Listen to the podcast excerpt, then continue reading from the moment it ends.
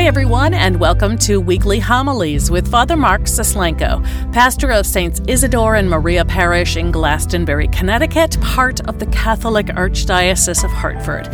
I'm Carol Vassar, Parish Director of Communications, and this is episode 35 of Season 6 for the 28th Sunday in Ordinary Time, October 15th, 2023. Our Gospel reading is from Matthew chapter 22, verses 1 through 10. Jesus again, in reply, spoke to the chief priests and the elders of the people in parables, saying, The kingdom of heaven may be likened to a king who gave a wedding feast for his son. He dispatched his servants to summon the invited guests to the feast, but they refused to come. A second time he sent other servants, saying, Tell those invited, Behold, I have prepared my banquet, my calves and fattened cattle are killed, and everything is ready. Come to the feast. Some ignored the invitation and went away, one to his farm, another to his business. The rest laid hold of his servants, mistreated them, and killed them. The king was enraged and sent his troops, destroyed those murderers, and burned their city. Then he said to his servants, The feast is ready, but those who were invited were not worthy to come. Go out, therefore, into the main roads and invite to the feast whomever you find. The servants went out into the streets and gathered all they found, bad and good alike, and the hall was filled with guests. The Gospel of the Lord. One of the more intriguing scripture passages I have found is at the end of the Gospel of Mark, where the disciples come to Jesus' tomb and there find a young man in white clothes who announces to them that Jesus has been raised from the dead, that what he said is true, and to go out and now tell the world this good news. And their reaction to that invitation was one of terror and fear. So much so that they did nothing and said, nothing to anyone. Their reaction to the invitation was one of terror and fear. Now, you would think that those closest to the heart of Jesus would have understood the message and would have gladly proclaimed what they saw. After all, Jesus explained all this to them many times. That invitation is given to each one of us in our baptisms. Because in our baptisms, we are invited to participate in that good news. We are invited to get on the same page with God we are invited to look at ourselves in a different way, not as people just of the world, but as people who are claimed for God and by God.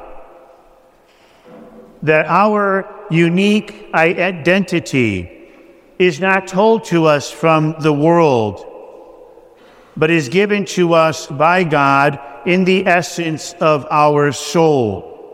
That is our true and real self.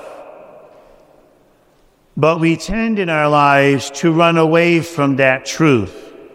We tend to run away from the resurrection. We tend to ignore the invitation to new life. And we get all caught up and preoccupied with the stuff of the world, with its stresses, with its ideologies, with its preoccupations, and with our own agendas. We get so wrapped up in fear and anxiety that it cripples us and prevents us from the freedom that God is offering us. But it's not something that we can seek or find superficially.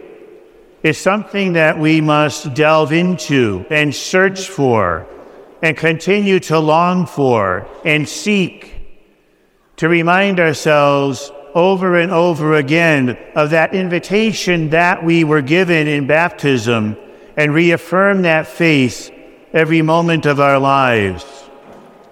It is so easy to get drawn into a secular agenda.